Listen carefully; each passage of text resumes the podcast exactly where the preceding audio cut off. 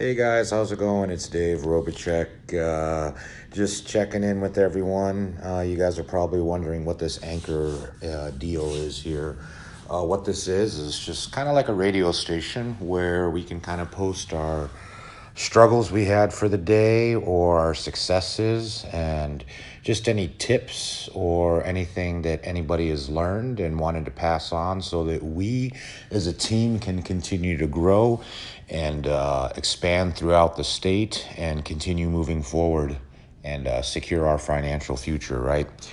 So, um, yeah, that's kind of what this channel is about. Uh, I'm going to open it up and just kind of, uh, I guess, pose a question and just ask how everyone's day was. And if you guys could call back in, uh, let me know what your successes and uh, areas where you think you guys could improve on would be. Um, I'll start with mine. Um, today was a great day. We've been starting this new screening process, and I was fortunate enough to get a same day from Alden, and that was a wonderful experience for both the homeowner and myself. Obviously, I was able to close them on an American Standard 16 SEER along with a uh, whole house fan. So, um, yeah, man, proof is in the pudding. This new system we're doing is working out really well.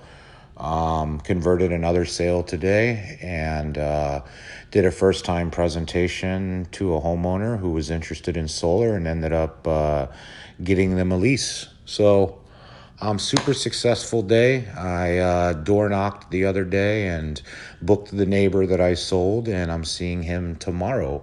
So gained another appointment. Hopefully that's a self gener self generation commission there, right? Um, yeah, guys. Uh, I encourage you guys to kind of touch base. I think it's going to be a cool addition to um, keeping everyone connected because I know how busy we are. But uh, I'll talk to you guys soon. Why don't you guys call in though, man? I'd love to hear what everyone has to say. We'll talk to you guys soon.